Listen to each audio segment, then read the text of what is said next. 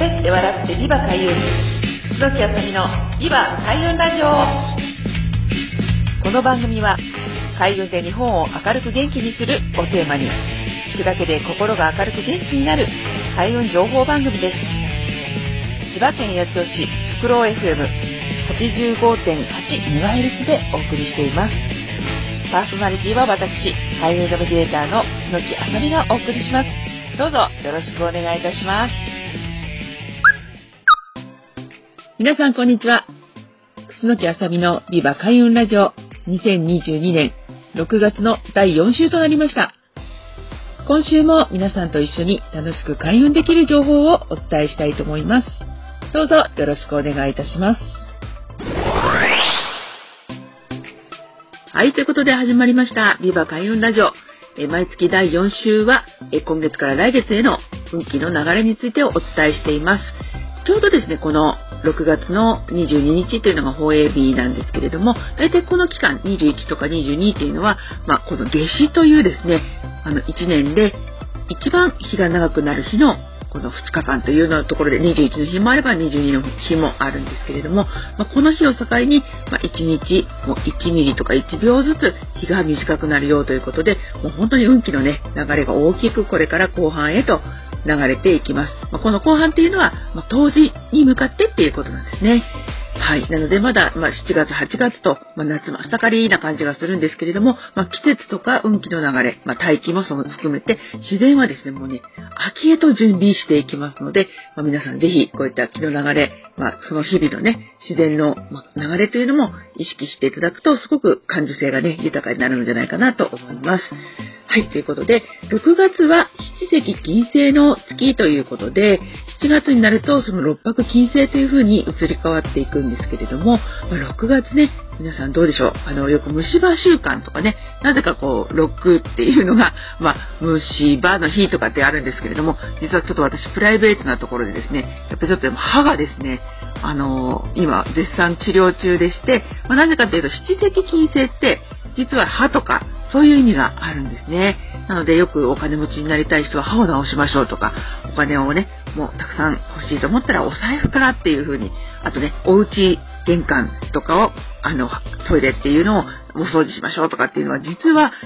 全て木が入る入り口なのでということで、お財布だったら金運の入り口はお財布ですよね。で、人間の、あの、お家であれば、まあ、玄関、そして出口がトイレということで、入り口っていうのをすごくね、大切にするっていうことで、まあ、人間の体、健康で言うと、歯っていうのがとっても大切になってきますので、ぜひ皆さんこの6月のね、期間中に、まあ、7月の6日までは、6月ですので、ぜひあの歯とかね、あのもう一回歯医者さんに行って定期点検をしていただいたりとか、そういうふうにこう、ちょっと歯っていうものを意識していただくと、まあ、そこから健康につながっていくよということが言えるかなと思います。はい、ということで、まあ、6月はまだまだ七石金星の月なんですけれども、まあ、7月になりますと六白金星ということで、まあ、このね、金星っていうのがね、2ヶ月続くんですよね。で、七石金星の金と六白金星の金っていうのは全くね、あの質が違うんですね。まあ、気が違うっていうことなんですけれども、七石金星の木っていうのはどちらかというと、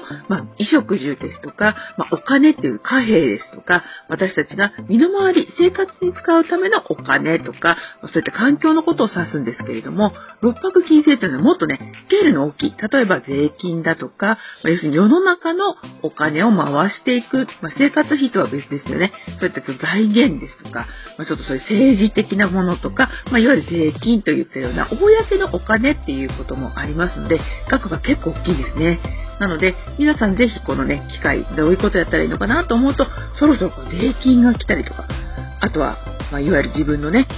これから今保険はいくら払っているのかとかそういった大きなお金の流れについて、ま、ライフプランをね立てていただくっていうことを、ま、年に1回でも2回でも見直す機会っていうのが六白金星の月っていうふうに私はいつもねお伝えしているんですけれどもぜひそういった意味では見直しをするということから始めていただくとかなりあの運気がね整っていくのかなと思います。ですので今月中は6月の7日から、ま、7月になるんですけれどもそれまではまあ、実績金星なので、身近なお金から7月に入って大きなお金の流れっていうのを、まあ、1年間ね、ぜひまとまって見ていただくと、まあ、後半ね、まあ、無駄がなく過ごせるんじゃないかなと思います。ということで、え6月から7月の運気の流れはお金の流れに注目しようということでした。はい、ということで、前半は6月から7月の運気の流れで、まあ、お金の流れについて、まあ、注目しましょうということをお伝えしたんですけれども、まあ、後半はですね、この運気の流れの中で、必ず皆さん、こう、1年の中でも2ヶ月ぐらい、ま調子が悪い月っていうのがあるんじゃないかなと思うんですけども、それを、あの、バイオリズムの低下する時期についてお伝えしたいと思います。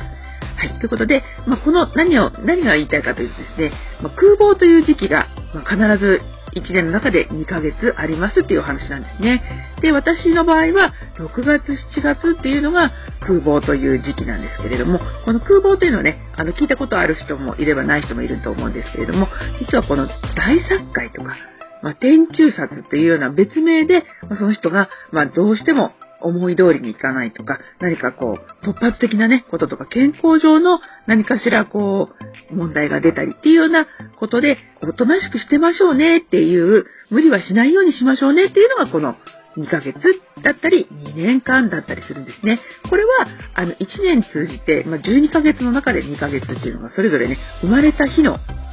日刊誌っていうものから決まっているんですけれども、まあ、その期間、2ヶ月どういうことが起こるかというと、私の場合は、6月、7月が実はその2ヶ月間にあたるんですけれども、やっぱり今みたいにですね、あの歯がですね、すごく痛くて可能してしまったりとか、まあ、このあの何かしら自分の弱いところに出てくるというのがありますのですごくこうその前にちょっと前後なんとか仕事をセーブしようとかあまり予定を詰め込まないようにしようっていうふうに、まあ、考えてたりとかするんですけれどもこれはあの生まれた日のその皆さんお伝えしたんですけれども日のその江戸によって変わりますのでぜひ空房っていうふうにね検索していただいてその人の生まれた日のまデータについて調べていただくと、その60通りある中の、その2日、ね、2ヶ月間とかっていう風に2年間っていう風になってくるので、まあ、皆さんぜひ参考にしていただきたいんですけれども、とはいえ、まあ、この2ヶ月間何もするなというわけではないですし、まあ、それがね、あの10年、12年サイクルの中でいうところの、まあ、2年間何もするなとかってなってしまうと、う本当にそういうわけにもいかないので、まあ、どういうふうにしたらいいのかなっていうところまあ、私なりに考えると、例えば体調がまあ、やっぱスケジュールの管理も含めて体調が落ちてしまうということになると例えばその常日頃からですね、まあ、健康に気を使うとかあとはこの2ヶ月間吉方位開運する方位になるべく行くようにするとかいうふうにして、まあ、対処していただくってことはね、もちろんできると思うんですね。まあ、こういう学びとか暦の知恵っていうのは、まあ、先に分かっているからこそ、どういうふうに対処して動くかなっていうことが大切になってきますので、ぜひもう2年間とか私も何もしませんって時々まあお客さんいるんですけれども、そういうことなくて、まあ、その期間どういうことをやって自分の自我ざみをしようかなっていうふうに考えていただければと思います。はい、ということで、後半は空房という体力が落ちてしまう、まあ、バイオリズムが低下する時期の過ごし方についてお伝えしました。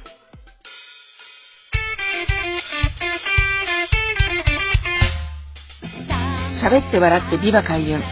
楠木あさみのビバ開運ラジオ。今回はこちらで終了となります。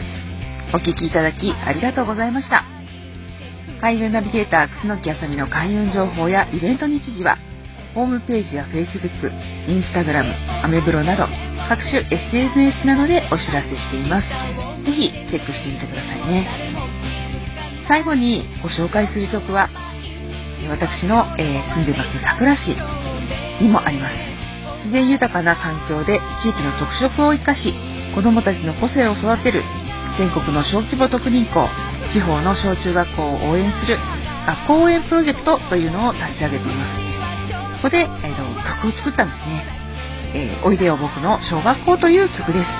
えー、四本翔さんに作曲していただき、えー、私、楠木あさみが作詞をしました。ぜひ聴きながらお別れしたいと思います。